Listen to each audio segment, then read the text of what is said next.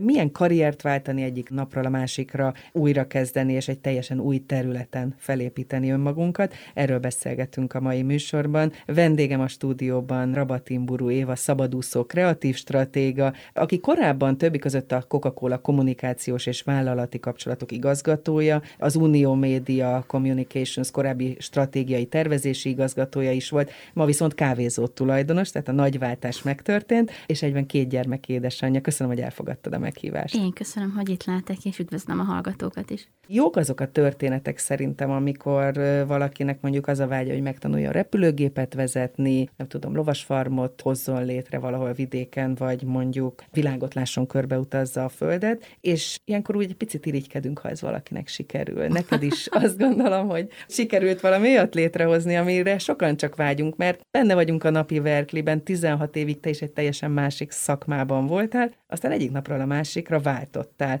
Neked ez a váltás mikor, hogy jött el? Hát először is olyan ez, mint egy romantikus filmben a tudod, összeházasodnak a szerelmesek, és aztán boldogan élnek, amíg meg nem halnak, csak aztán a második rész soha senki nem látja, hogy, hogy milyen egy házasság, meg a hétköznapok belülről. Való igaz, hogy ez egy gyerekkori álom volt, hogy legyen kávézóm, de sosem olyan szinten fogalmazódott meg bennem, hogy, hogy minden nap ezért dolgoztam, és de mindig ott volt az életemben, hogy majd, ha nagy leszek, majd egyszer lesz egy kávézóm. És aztán ö, egészen konkrétan akkor fogalmazódott meg, amikor a második gyerekkel, a kislányommal voltam otthon gyesem, akkor már tudtam, hogy nem szeretnék visszamenni a kommunikációs szakmába. Nagyon sok volt ügynökségi oldalon, nem lehet csinálni két gyerekkel azt, hogy folyamatosan rendelkezésre állsz, napi 12 óra, folyamatosan hívnak az ügyfelek, és nagyon-nagyon nagy volt a hajtás, és teljesen ki is égtem egyébként ebben a szakmában. És akkor jött az a gondolat, hogy nagyon szeretnék grafikai vonalon dolgozni, vagy képezni magamat.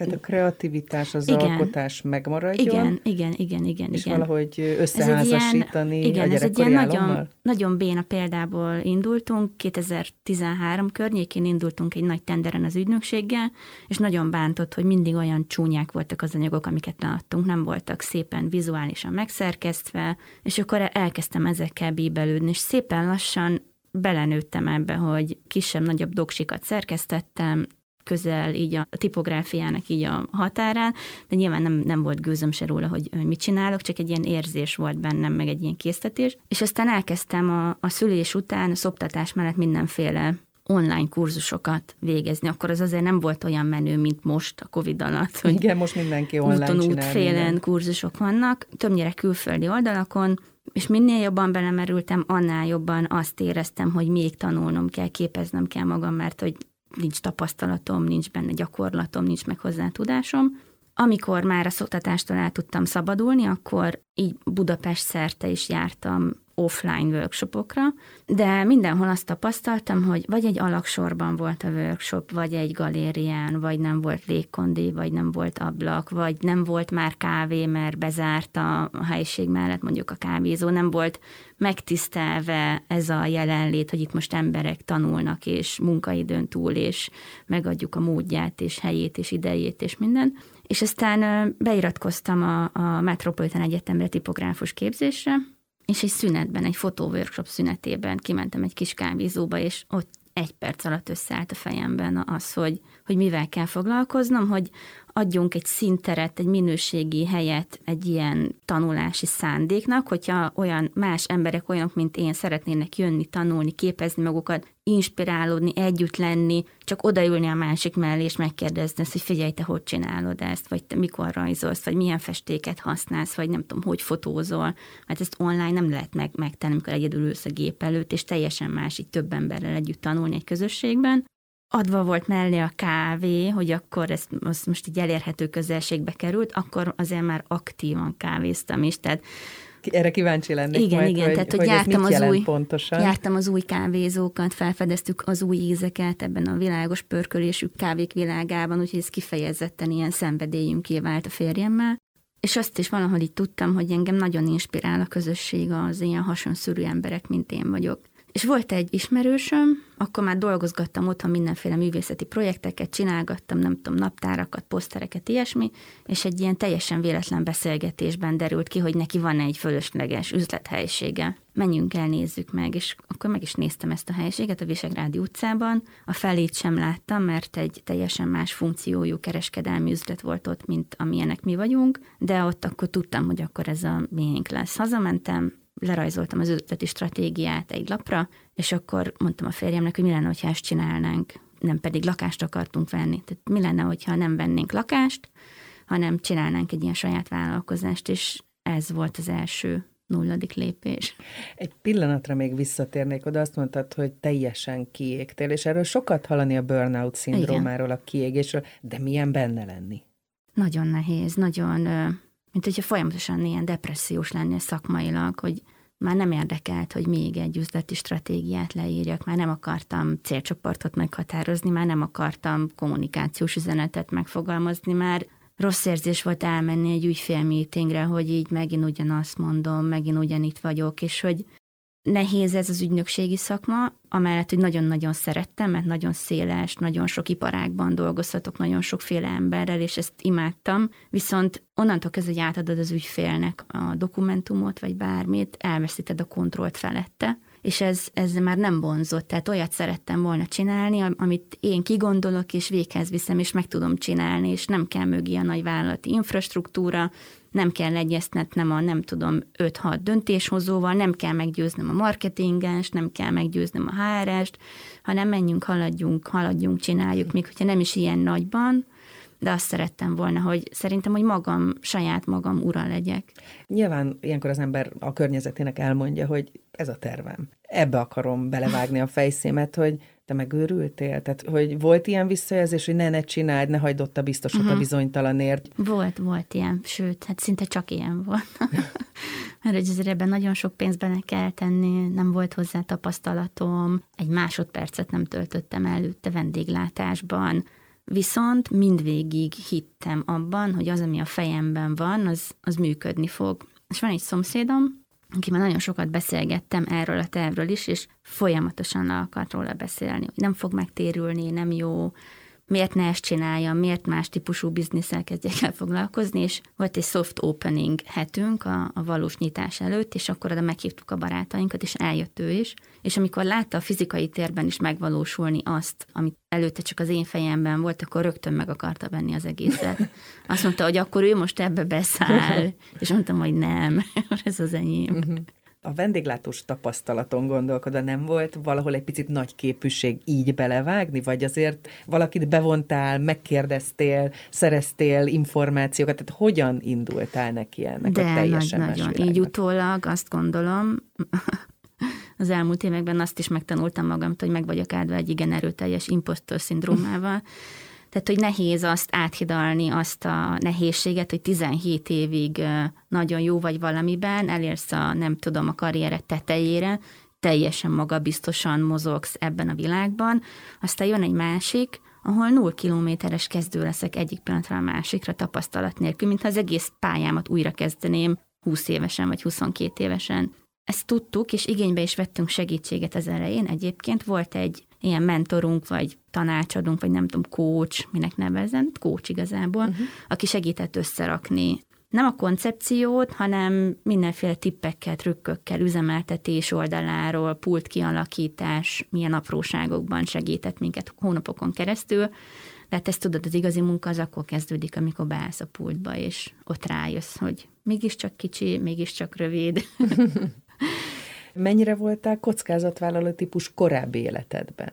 Tehát ez jellemzett téged, hogy igen. ide nekem az oroszlánt is? Igen, igen, abszolút. Nyilván gyerekek nélkül ez sokkal könnyebb, mert nincs az a felelősség az emberen, hogy most akkor gondoskodnom kell róluk, és feléjük is tartozom azzal a felelősséggel, hogy van mit enniük, van milyen ruhát fölvenniük, van hol laknunk, tehát amíg az ember fiatal és egyedül van, addig szerintem bátrabban kockázatvállaló, de most is ilyen vagyok, és akkor is ilyen voltam már, hogy valahol ez így hozzátartozik az én ilyen szabadság szeretetemhez, hogy na, nagyon nehezen tudok megalkudni, főleg olyan helyzetekben, ami, amiben mondjuk nem érzem magam kényelmesen, vagy nem érzem azt, hogy na, ez lenne az én utam.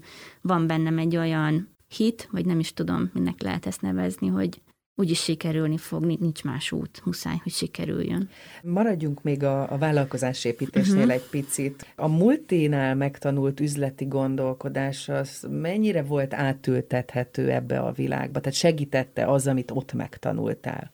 Persze, persze, az egy nagyon nagy tapasztalat volt, hogy egyrészt végig tudtam gondolni ennek az egésznek a, a stratégiáját, hogy melyik üzletágunk, vagy hát nem is lehet ezt nagy képűség üzletágnak nevezni, a, a vállalkozás stratégiai lábai hogyan támogatják egymást, hogyan építik egymást. Hozzá tudtam rakni nyilván a kommunikációs részét, a social médiás részét, Facebook, Instagram jelenlétünket, ahhoz tartalmilag, hogy ott mit mondjunk, hogyan mondjunk, milyen képekkel kommunikáljunk. Profi brandépítés zajlott az első pillanattól, ez azt igen, jelenti? Igen, igen, igen, hogy hol kell megjelennünk, kivel kell beszélgetnünk, amire viszont egyáltalán nem voltam fölkészülve, amíg ezt egy vállalatnál csinálod, addig ott van mögötted a teljes infrastruktúra, ott van melletted a belső kommunikációs ember, ott van melletted a HR, ott van a logisztika, ott van a, tényleg a social media manager, vagy az ügynökség, itt viszont mindent, mindent nekem kellett. Tehát, hogy én voltam a, a stratégiai tervező, de álltam a pultban is baristaként, de közben én rendeltem meg az árut és a készletet a beszállítóinktól, nekem kellett a fotókról gondoskodni az elején, én írtam a kopit a posztokhoz, nekem kell a dugulás elhárítást kihívni, szóval ez egy ilyen igazi van man show. Élvezted egyébként az első pillanattól? Tehát nem, a nem, nem, nem, nagyobbból. Tehát hazudhatnék, hogy erre vágytam, és uh-huh. csodálatos volt. Nagyon-nagyon kimerítő volt az eleje, az iszonyatosan kimerítő volt. Ilyen tényleg nagy kanállal lettük a tapasztalatokat, és ahogy minden nehézséget le kellett győzni, és át kellett hidalni, és meg kellett oldani. Mostanra jó, azt, azt mondom. Most már nem rettenek meg annyira, könnyebben engedek el dolgokat, nagyobb magabiztossággal, nem tudom, dőlök hátra, mint az elején. Szerintem egy kicsit freak is vagyok, és hm ebből nehéz volt engedni az elején. Azt gondolom, az elején nagyon sok mindent meg kell tanulni, Igen. ami kifejezetten a vendéglátás sajátossága, a kiszámíthatatlanságát, az, hogy, hogy nem tudod, hogy ma hány ember jön be Igen. hozzád, mi az, amivel készülj, mi az, ami megmarad, tehát így, így ezek a gyakorlati dolgok. Volt ilyen, ilyen hullám? Volt, volt, persze, hogy hát főleg az elején egyáltalán nem tudtuk, hogy hogy kell készletet menedzselni, mennyi tortát rendeljek, mennyi tejet rendeljek. Az első két hónapban tényleg amennyi belga csokitortát hazavittünk, és amennyit meg kell tenni, de például most rá sem bírok már nézni a croissantra, mert az is úgy volt, nem tudom, hogy mások hogy csinálják, megeszik-e a készletet, vagy nem, de hogy, hogy igen, azért ebbe bele kellett jönni, vagy ha jött egy rossz idő, ez olyan volt, mint amikor a gyerekek kicsik voltak, és fújt a szél, és tudtam, hogy úristen, a borzasztó napunk lesz, hogyha front van, mert az egész napot végigüvölti. Na ez ugyan ilyen, hogyha már zúg az első... Ma nem jön be senki? Igen. Ha már látom, hogy szél van, hideg van, hó van, na akkor ez egy rosszabb nap lesz. Nyilván több lábvonállás Igen. terveztél, ahogy mondtad is, hogy, hogy nem csak egy kávézót, hanem egy közösségi teret, egy workshop helyet akartál nyitni, és ez egyfajta, nyilván több feladatot is jelentett, de talán kiszámíthatóbb működést is? Kiszámíthatóbbat egészen addig, míg nincs egy ilyen pandémia, mint amiben most vagyunk benne. Igen, erre akartam én is kiukadni, hogy azért ezt gondolom fenekestül felforgatta mind a stratégiai tervedet, mind az életet. Persze, meg hát ez egy olyan viszmajor, amit, és most nem mentegetni akarom magunkat, vagy az a vállalkozás, de hogy ez egy olyan viszmajor, amire nem voltunk, tehát senki nem készülhetett volna föl rá szerintem, hogy mindennek a központjában, amit csinálunk, az ember van a művészeti workshopokra, akik bejönnek, ott is 8-10 ember ül együtt, makraméznak, festenek, horgolnak, nem tudom, kollázsoznak, bármi. A felső szint, ez egy közösségi irodaszint, kiadjuk a munkállomásokat, lehet dolgozni, ugye őket is elvesztettük. Nem tudok kiállításokat, mert hogy mind-mind ilyen apró dolgokból épülünk fel, amihez ember kell, és azáltal, hogy a, a pandémia következtében az ember, mint olyan kiesett ebből a képletből, gyakorlatilag megállt a tudományunk, bár az elején egyébként próbáltunk online workshopokat tervezni, meg szervezni, és az ment is egy darabig, amíg nem volt ez a workshop dömping, és amíg nem érezték azt az emberek, hogy minden percüket a Zoom előtt töltik, meg a képernyő előtt töltik, most ősszel már nem mertünk ebbe belemenni, hogy még egy ebbe az információ áradatba, ebbe a túlkínálatba még mi is egy legyünk a sok közül. Inkább ki kell várni, azt mondod ilyenkor? Inkább felhasználom arra ezt az időszakot, hogy jó alaposan megtervezzem a tavaszi-nyári őszi programokat, és hogy mi hogyan fog egymásra épülni. Ugye az ötlet évekig formálódott a fejedben, miközben szép lassan építetted a karrieredet is. Itt viszont nem lehet úgy építkezni, gondolom, mint a multivilágban lehetett. Tudtad, hogy mondjuk jön egy következő kinevezési lehetőség, előrelépés, új feladat. Nem hiányzik az a világ, vagy egy része annak a világnak? Az hiányzik, és ez is egy nagyon érdekes felismerés, az intellektuális közeg, és most ezt nem rossz értelemben mondom, de hogy az nagyon hiányzik. A közös a... alkotó közeg? Igen, és azok a beszélgetések, a, a szakmai munka, az, hogy, hogy folyamatosan benne legyek ebben a pörgésben, az olvasásban, az információelemzésben, az alkotásban. Ez a része nagyon hiányzik, de a szervezeten belüli politizálás, a ki kivel, hogyan, miért, ki a legfontosabb stakeholderem, kivel kell mindenképpen kávéznom, ez egyáltalán nem hiányzik. Tehát a helyezkedés. Az nem, igen. A helyezkedés nem. De akkor térjünk vissza a kávéhoz, ha kivel kell kávéznod, ott mondtad. Miért pont kávé? Tehát ez miért tölt be fontos szerepet a te életedbe, és ha kávé, akkor milyen kávé? Világos pörkölésű kávéval dolgozunk, ugye ezt, ezt hívjuk specialty kávénak, ez Magyarországon egy körülbelül 8-10 éve van jelen a kávézók világában. Ez egy prémium minőségű kávé, van egy egytől százasig terjedő skála, és ott azok a kávékat hívjuk specialty-nek, akik 80 pont fölött teljesítenek. Mindenféle attribútumok alapján nézik az ízjegyeket, testességét, savasságát, stb. stb. stb. stb és ezek többnyire kisformokról jönnek, családi vállalkozásokból, etikus kereskedelem folytán, tehát hogy ez sokkal közelebb áll a szívemhez, ízében is, még így a gondolatvilágában is, mint, mint ezek a nagy kávéültetvényes dolgok. És egyébként korábban is ilyen mélységig ismerted a kávé kultúrát, vagy a kávézás hát, világát? igyekeztem, igen, igen. Egyébként voltam képzésen is előtte, többször is, meg dolgoztam, előtte beálltam egy kávézóba ingyen, nem is tudom, hogy hívják ezt, dolgozni, hogy megtanuljam a folyamatokat, hogy kell vendéggel beszélni, hogy kell kávét készíteni. És hát miért kávé? Nyilván az, az egy dolog, hogy szeretem, de hogy mindig úgy tekintettem rá, hogy ez egy ilyen összekötő kapocs az emberek között, nem tudom, tehát hogy nagyon sok kedves emlék fűződik hozzá, és hogy ez nem pusztán egy ital, hanem egy ilyen, nem tudom, kötelék, ami össze tud kötni két embert, sok embert, nem tudom, nagyon sok embert. Egy ilyen szeánsz valahogy a Igen. kávé. És a kávézás kultúrája, vagy hogy az milyen volt régebben, ez is érdekelt, hogy, hogy ez hogyan alakult, és mi az, ami neked tetszik ebből? Olvasgatok róla, de, de nem. Tehát, hogy... Ezt a modern kultúra, kávézási kultúra az, amit téged leginkább foglalkoztatott ezek szerint. Igen, és azt hiszem, hogy nagyon a saját utunkat járjuk benne egyébként, hogy nem csináljuk azt, amit más csinál, meg nem másolunk, meg követünk másokat, hanem erről van egy saját gondolkodásunk, és ebben próbálunk egyediek lenni, vagy a saját utunkat követni. És ha jól tudom, akkor mielőtt nyitottál, az Egyesült Államokban is jártál, és onnan is hozol egyfajta tapasztalatot.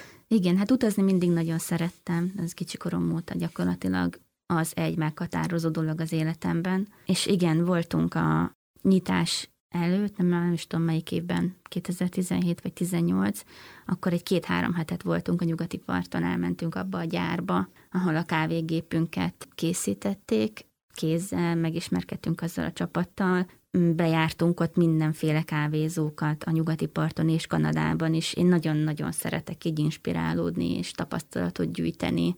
Mi volt az a szemlélet esetleg, amit onnan hoztál? Vagy hoztál-e valamit magaddal haza? Azt hiszem a nyitottság az mindenképpen, hogy hozzánk mindenféle ember jöhet, és egy olyan szellemiséggel, egy olyan közeggel fog találkozni, ami, ami befogadó és elfogadó és, és támogató. Ezt, ezt nagyon-nagyon-nagyon fontosnak tartom. És egy picit magunkat is ugye bele kell igen. tenni mindig egy-egy ilyen üzletbe, tehát ilyennek tartod magad? Abszolút, sőt, igen, erre épül az egész egy picit a régi, régebbi életedre visszautalva, mennyire figyeled a régi pályádat, a szakmádat, mennyire égettél fel esetleg hidakat magad mögött a váltásoddal? Az, hogy figyelemmel követem, az, az nem jellemző. Olvasok, tájékozódom, kapcsolatban vagyok régi kollégákkal természetesen, de hogy mindenhonnan úgy jöttem el egyébként, hogy mindenhol nagyon-nagyon jó kapcsolataim voltak, még a, a leges-legelső munkahelyemen is a, az első főnököm most törzs vendégünk, tehát hogy ilyen szinten megvannak a napi kapcsolatok, és gyakorlatilag a mai napig támaszkodhatunk egymásra, és tudom, hogyha bármiben segítségre lenne szükségem valakitől, akár emberi, akár szakmai, akkor simán egy-két telefonnal bármit el tudnék intézni. Tehát a kapcsolati háló az nagyon az fontos, nagyon és fontos, hogyha igen. azt nézzük, hogy 16 év, és mondtad, hogy kiégtél, és úgy érezted, hogy még egy stratégiai terv, és rosszul leszel gyakorlatilag, azért egy csomó mindent átmenthet az ember, megmarad, ami érték. El tudod képzelni egyébként, hogy valaha a korábbi szakmádba, abban a formában, ahogy korábban dolgoztál, visszatérjél? Nem. Nehéz kérdés, tudom, mert nyilván az ember se hidakat nem szeret maga mögött felégetni, se biztosat kimondani a jövőről. Hát lehet, hogy lenne még két ilyen Covid járvány, és nem lenne más választásom, tudod, a szükség mindig törvényt bont, de hogy nem, mert annyira egyébként alapjáraton azért nem, mert annyira nem elégítene ki, meg tudnám csinálni, de nem lennék tőle boldog, nem lenne már benne kihívás, nem lenne már benne az a kíváncsiság, ami egyébként bennem van egy csomó más dologgal kapcsolatban. Mi az, ami most érdekel, vagy, vagy ami foglalkoztat, amit esetleg szívesen tanulnál?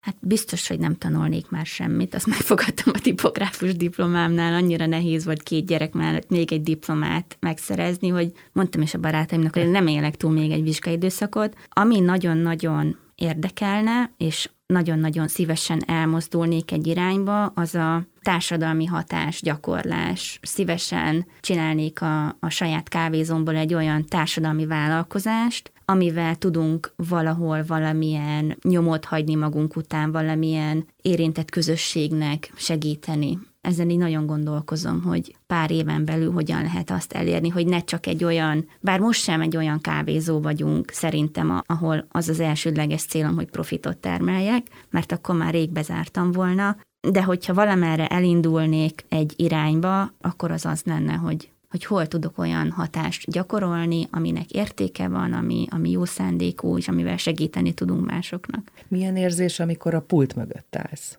Ó, nagyon szeretem azt is egyébként. Ez olyan, mint amikor, nem is tudom mihez hasonlítani, első kézből van tapasztalatod arról, hogy mit szeretne a vendég, hogyan kommunikálj vele, mi ízlik neki, mi tetszik neki a helyben. Nagyon jól tudok velük beszélgetni, el tudom nekik mesélni, hogy miről szól ez a hely, hogy vannak workshopjaink, hogy jöjjenek be. Nagyon-nagyon-nagyon szeretem. Gyerekek mellett hogyan lehet ezt a vendéglátós műfajt űzni, meg ráadásul nem is csak ugye a kávézóról szól ez, hanem mellette említetted a workshopokat, hogy tanultál a tipográfus szakmát, tehát hogy annyi mindennel foglalkozol, vagy szeretnél foglalkozni, ezt hogyan lehet a családdal, a gyerekekkel összeegyeztetni? Hát nagyon tudatosan kell gazdálkodni az idővel tényleg minden percet kihasználok, és minden, minden napi rend úgy van felépítve, hogy véletlenül se csúszom homokszám a gépezetbe, de hát az elején, amikor nyitottunk, nyitás előtti egy hétben a kicsi lebetegedett, és nekünk minden nagy szülővidéken van, tehát még csak azt se tudtam megoldani, hogy anyukám gyorsan átjön.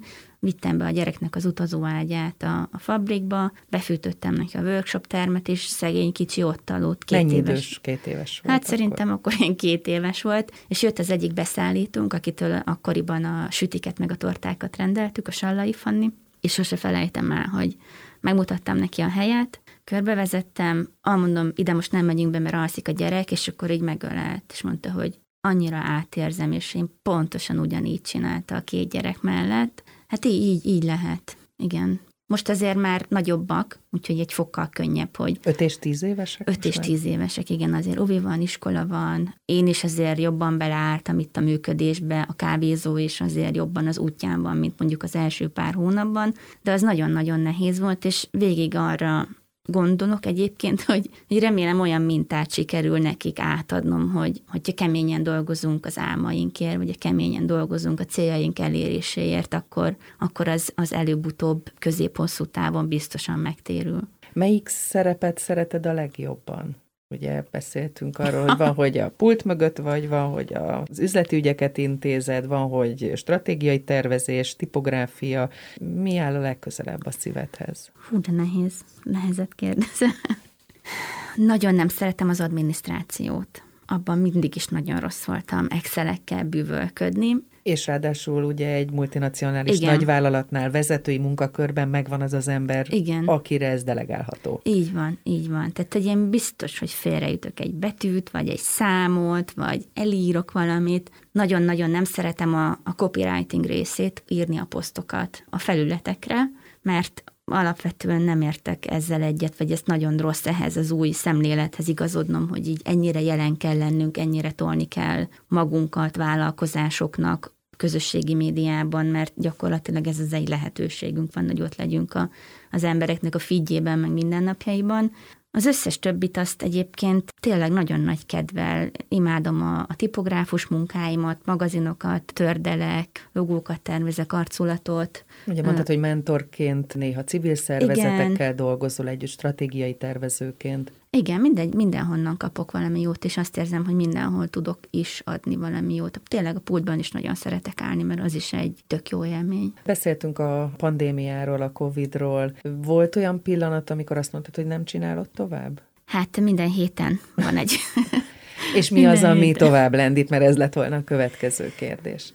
Hát a, a, nem is tudom, méltóság, lehet ilyet mondani? Van ennek vajon létjogosultsága az üzleti gondolkodásban, hogy emelt fővel, ha már itt vagyunk, akkor uh-huh. azért is Igen. kutya kötelességem kitartani, és, és végigvinni, és megnézni azt, hogy, hogy mi lesz ebből, amikor jól csináljuk. Azt gondolom, hogy továbbra is hinnem kell benne, hogy ez egyébként működni fog, és nem csak én vagyok ezzel egyedül, hanem több ezer, tízezer, százezer vállalkozás Magyarországon és világszerte. Igen, most mindenki egy kicsit így megmérettetik. Igen, igen. Sajnálom hogy, hogy azokat. mennyire elhivatott, mennyire elkötelezett, vagy esetleg nyilván a szerencse is benne Így van, van sok esetben. Nagyon sok támogatást kapunk a törzsvendégeinktől, akik minden nap bejönnek, és dumálunk, és biztatjuk egymást, hol én vagyok az ő pszichológusok, hol ők az enyém úgyhogy ez nagyon sokat számít, de hogy tényleg nem is tudom, hol mondtam el ezt korábban, hogy olyan ez, olyan ez a helyzet, nem tudod eldönteni, hogy ez most egy zsákutca a karrieredben, az életedben, vagy pedig egy óriási nagy hullámvölgy, aminek egyébként ott van a tényleg a végén a fény, mint az alagútban. Ez minden nap változik. Úgy tudom, hogy futsz, de legalábbis, Igen. ahogy így olvastam rólad, sok esetben a futás visszaköszönt a szakmai utadon is, és a magánéletedről is, amennyit olvashattam. Mit jelent neked a futás? Igen, nyolc éves korom óta sportolok gyakorlatilag. Már akkor is versenyszerűen a tesómmal lehortak anyukám még minden reggel edzésre, és minden délután is. Nekünk nem volt téli szünet, nyári szünet, tavaszi szünet, csak edzőtábor volt, meg versenyek, meg minden, és ez egy olyan tartást ad végig az életben, meg olyan erőt kitartani dolgokban hosszú távon, hogy azt hiszem ezt az analógiát találtam meg a futás és így a, a hétköznapok között. Nyilván kikapcsol, nyilván segít, nem tudom, egészségesnek maradni, meg sportosnak maradni, de hogy, hogy amikor elmegyek, és tényleg futok egy hosszabbat, hetente háromszor, négyszer, négyszer futok, és azért hétvégén sokat. Mit jelent a hosszabb táv? Hát most egy maratonra készülök éppen, 42 éves leszek egy pár napon belül, és most nem tudunk szülinapi workshopot csinálni, Úgyhogy azt, azt találtam ki, hogy ez egy ilyen bakancslistás dolog régóta, hogy a 42. szülnapomon egy 42 kilométerrel ajándékozom Futottál meg. korábban ennyit? Futottam már, igen, nem ez már azt hiszem a harmadik vagy a negyedik lesz, de hogy egy, egy maratonban mindig a felkészülés a, a nagyon nehéz, az azt megelőző pár hónap, amikor ha esik, ha fúj. Két naponta menni kell? Menni kell, menni kell, hogy benne legyen a kilométer a lábadban, hogy megszokt, hogy kibírd azt a három-négy órás terhelést, ami majd akkor következik. És hát sokat gondolkodok ilyenkor, az úgy segít kikapcsolni, vagy úgy tisztán tartani a fejemet. Hányadik perc, vagy hányadik kilométer az, amikor az ember átkapcsol? Hát szerintem ez minden. Nyilván egyéni. Igen, igen, igen. Én 8-9-nél kezdem azt érezni, hogy most vagyok utazósebességen, most kezdtem bemelegedni, és most van az a pont, hogy de jó, hogy mégis elindultam, nem mindig könnyű elindulni. Hát meg annyi egyéb feladat van, Igen. ami miatt ez egyfajta, akárhogy is nézzük, én idő, amit ugye csak magadra fordítasz, Igen. nagyon nehéz ezt családanyaként, vállalkozóként kiszakítani. Hát nyilván nem csillog a lakás nálunk, vagy nem tudom, tehát hogy valahonnan el kell venni időt, és hogyha elveszek, akkor, akkor csak abból tudok elvenni, hogy hogy nem kell minden párnának úgy állni a kanapén, mint a filmekben, és hogy nem biztos, hogy kivasalok minden ruhát, sőt, egyáltalán nem vasalok. Hajnalban, este futsz, mikor futsz? Mi a megoldás? Hát ilyen rossz időkben, meg télen, amikor sötétedik, azért nem megyek ki Igen. este, mert félős típus vagyok. Délelőtt, hogyha lerendezek mindenkit, akkor délelőtt hétvégén reggel, hétvégén azért fölkelek korán, hogy hazaérjek ebédidőben, és akkor még a gyerekekkel is tudjak időt tölteni, bár ugye ezt látják születésüktől kezdve, úgyhogy igazából hozzá vannak szokva, hogy anya elmegy futni. A futás volt a számodra egyfajta közösségépítés és egyfajta karitatív eszköz, amivel másokon segíthetsz. Ez miért volt fontos számodra? Nem is tudom, mindig, én mindig azt érzem bármivel kapcsolatban, amit csinálok, hogy adnom kell, és tudok is adni, hogy tudom úgy mozgósítani az energiámat, hogy fölhívjam mások figyelmét fontos dolgokra. És egyébként a, a bátortáborral még nagyvállalati időkben ismerkedtem meg egy, egy projekt kapcsán, kerestek támogató partnereket az élménykülönítmény programjukhoz, ez pedig arról szól, hogy gyakorlatilag adományokat gyűjtenek az élménykülönítmény futói, futóversenyeken, amivel támogatják a bátortábor céljait, és ez volt a második maratonom, és egy hat hetes kampányt toltam előtte a barátaim, munkatársaim, családom körébe. Nagyon-nagyon jól jött a kommunikációs tapasztalat, nagyon komolyan vettem, mindenben egyébként ilyen maximalista vagyok. Csináltam egy, egy komplett elemzést arról, hogy ki mennyi pénzt keres, het nagyjából nyilván, kinek van gyereke, kinek nincs gyereke, kinek van saját vállalkozása, ki az, aki nagy cégnél dolgozik, vagy kitől mennyi pénzt tett, és akkor... Kihez lehet fordulni? Kihez lehet fordulni, és hogyan lehet fordulni, hogy milyen kéréssel, hogy egy futózókniárával támogass, vagy lehet mondjuk nagyobb adományt kérni. Nagyon-nagyon élveztem minden percét, közösségi futástól kezdve a privát vacsorákig minden volt, nem is tudom, 600 valahány ezer forintot gyűjtöttem össze, 150 ezer volt egyébként a kijelölt cél, úgyhogy óriási. Hát, hogy túl teljesítetted a Túl teljesítettem, tervet. és nagyon, nagyon jó érzés volt, és nagyon rosszul futottam egyébként utána, mert annyira elvitt a lendület, olyan egy ilyen más állapotban kezdtem bele abba a versenybe, hogy a bátortáborért futok, hogy elvitt a lendület, nem figyeltem a tempóra, és nagyon kifáradtam a végére. Mikor érzed magad sikeresnek, és hogyan viseled, tűröd a kudarcaidat, ha vannak? Ó, a sikert ezt nagyon nehéz megfogalmazni szerintem, mert Igen. hogy egy olyan társadalomban élünk, egy olyan korban, ahol a sikernek a mércéje az a, az a pénz, akárhogy is nézzük. Vagy a pozíció. Vagy a pozíció, és ugye most egyik sincs. Ezt nehéz megélni egy 16 év, 17 év üzleti világ után, amikor minden hónapban csilingel a, tényleg a, a jó fizetés és a biztos egzisztencia. És hát egy ilyen irányító vezető szerepkör, igen, amiben igen, ugye igen. valahol ott vagy egy szervezetben a ranglétrán. Igen, de erről tudatosan mondtam le azért, hogy egy saját dolgot építsek, és mégis szabadabb vagyok így, és jobban élem meg az életet, meg a hétköznapokat, mert bármit kitalálok, azt azt meg tudom csinálni, nem kell hozzá senkinek a jóváhagyása. Igen, ezen is gondolkodtam, hogy, hogy megváltozott-e a siker és a kudarc fogalma számodra? Meg gyakorlatilag kudarcot nem is tudnék említeni, mert nem tudok semmit úgy felfogni, hogy kudarc vagy bukás. Azt tudom mondani, hogy nem sikerült, vagy nem úgy sikerült, de biztos, hogy megvan ennek is a helye és a szerepe az életemben. Lehet, hogy most ebben a pillanatban nem tudom, lehet, hogy majd egy év múlva fogom tudni, vagy két év múlva. Egyébként ettől a bizonyos nagyvállalattól úgy jöttem el, hogy onnan engem gyakorlatilag kirúgtak. Azt mondta az akkori főnököm, hogy, hogy nem működik közöttünk a kémia. Ez sok oldalról lehetne támadható. Én akkor elengedtem, de aztán totál sikerült ezt is átalakítanom és áttransformálnom magamban, és gyakorlatilag hálás vagyok érte, hogy ez így történt, mert akkor nem lennék most itt nem lenne kávézóm, nem, nem indultam volna el valószínűleg ezzel a pályán, mert nem jutott volna eszembe ott hagyni egy magamtól egy ekkora pozíciót, ekkora pénzt, ekkora, nem tudom, karriert. Hiú voltam nagyon, hogy ebben ott benne voltam már a végén. Más embernek érzed akkor most magad? Igen, igen. Mi azt változott? Hiszem, azt hiszem, letisztultabb vagyok, és nem tudom magyarul, hogy, hogy, mondjam, hogy mondjuk azt, hogy integritás, mondunk ilyet magyarul? Igen. Tehát, hogy az jobban a helyén van. vagy abban úgy biztosabb vagyok, azt hiszem magamban, mint Ö... korábban voltam, de ez biztos azzal is jön, hogy közben meg nem tudom, öregettem 20 Igen, évet. Ezt, ezt akartam mondani, ugye te magad a futás a 42 kilométer kapcsán árultad el, hogy 42 éves leszel hamarosan, hogy ez talán ezzel is együtt jár? Ez a fajta belső út, ez a változás? Biztosan, egészen biztosan. Mindig ez azt az mondja, akkor, amikor megérünk. Igen, erre. igen. És én, én szeretek is ennyi idős lenni egyébként. Örülök, hogy túl vagyunk a 20-as évek kudarcain, meg a, meg a 30-as nehéz. Az is jó volt, mindennek nyilván megvan a helye és a szerepe, de mindig azt mondja a pszichológusom is, hogy olyan jó lenne, hogyha fiatalon rendelkeznénk az 50-60 éves nők bölcsességével, mert akkor mennyivel könnyebb lenne az életünk. És olyan jó, hogy mondod ezt, a, azt, hogy ezt mondja a pszichológusom, ezt annyira sokan még mindig nem ismerik be, nem beszélnek róla, pedig azt gondolom mindannyiunknak szüksége van időről időre, nem feltétlenül tanácsra, de jó kérdésekre. Persze. Nekem 17 éve van ő egyébként. Nyilván nem járok minden héten, van, amikor gyakrabban, van, amikor egy évig sem találkozunk. Már a barátomnak tekintem egyébként, és ő is engem. Nem tudom, hogy ezzel átléptünk-e bármilyen szakmai vonalat, de hogy figyelj, most ez biztos közhelyes, de annyira természetes, hogyha fáj a fejed, akkor beveszed a gyógyszert, vagy ha fáj a, nem tudom, hasad, elmész egy belgyógyászhoz.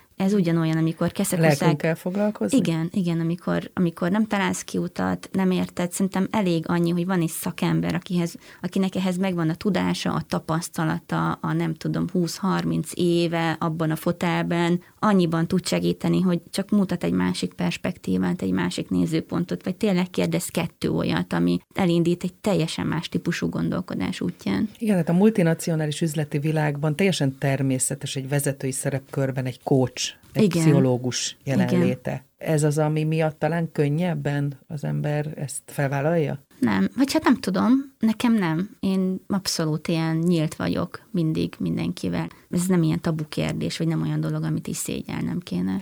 Mi az, ami motivál, hogy ezen az új úton menj tovább? Mert most ugye arról beszéltünk, hogy ez egy nagyon nehéz időszak. Ez az elmúlt egy év térdre kényszerítette a vendéglátás igen. jelentős részét, majdnem teljesen. Mindenki kivár, mindenki remél, de mi az, ami téged motivál? Motivál a, az, az emberek. Az, hogy olyan jó emberekkel találkoztam az elmúlt két-három évben, és ez, ez egy nagyon rövid idő így a kis kávézó életében az előző életszakaszhoz viszonyítva, de hogy tényleg ez, hogy ott tudom hagyni a nyomomat, vagy a hatásomat egy egészen pici dologtól kezdve egy, nem tudom, sokkal nagyobbig, mint például ez a podcast, amit csinálunk egy kolléganőmmel fenntarthatóság témában, hogy, hogy ezt gyakorolhatom. Hatást gyakorolni, valamit tenni a világért. Igen, igen, és hogy ami ugye tőlem nagyobb, tehát hogy ami nem, nem egy ilyen önző motiváció vagy szándék van mögötte, hanem amivel tudok kapcsolódni másokra, másokhoz, tudok segíteni, tudok olyan gondolatokat mondani, ami esetleg másoknak is segít, és hogy ezt én is visszakapom másoktól. Ez nagyon fontos. Mit szeretnél tanítani vagy továbbadni ilyen szempontból a gyerekeidnek? Hm, de nehezeket kérdezel. Azt hát az integritást mindenek előtt. Szerintem, hogy, hogy ez nagyon fontos, hogy két lábbal álljanak a földön, és becsülettel, érzelmi stabilitásban tudják csinálni a dolgokat szabadon, bármit is csináljanak, de hogy tudják, hogy az helyes és helyén való. Azt hiszem, talán ez. Rabatimburú Éva szabadúszó kreatív stratéga, korábban többi között a Coca-Cola kommunikációs és vállalati kapcsolatok igazgatója, az Unió Media Communications korábbi stratégiai tervezési igazgatója volt a vendégem a mai napon, aki ma kávézó tulajdonos, egy kreatív közösségi tér megalkotója, két gyermek édesanyja. Köszönöm, hogy itt voltál a mai beszélgetés. Én is nagyon köszönöm a meghívást. Köszönöm a figyelmet, legközelebb ismét egy nő lesz a vendégem, akivel érdemes lesz beszélgetni, illetve akitől érdemes lesz valamit megtanulni. Kutasi Juditot hallották.